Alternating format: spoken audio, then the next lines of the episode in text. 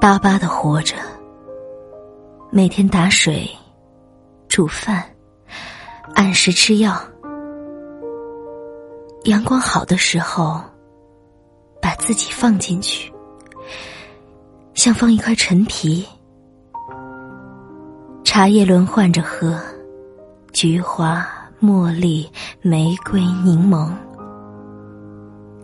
这些美好的事物，仿佛把我往春天的路上带，所以我一次次按住内心的雪。它们过于洁白。过于接近春天，在干净的院子里读你的诗歌，这人间情事，恍惚如突然飞过的麻雀儿，而光阴皎洁，我不适宜肝肠寸断。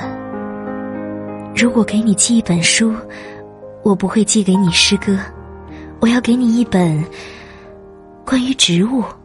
关于庄稼的，告诉你稻子和稗子的区别，告诉你一颗稗子提心吊胆的春天。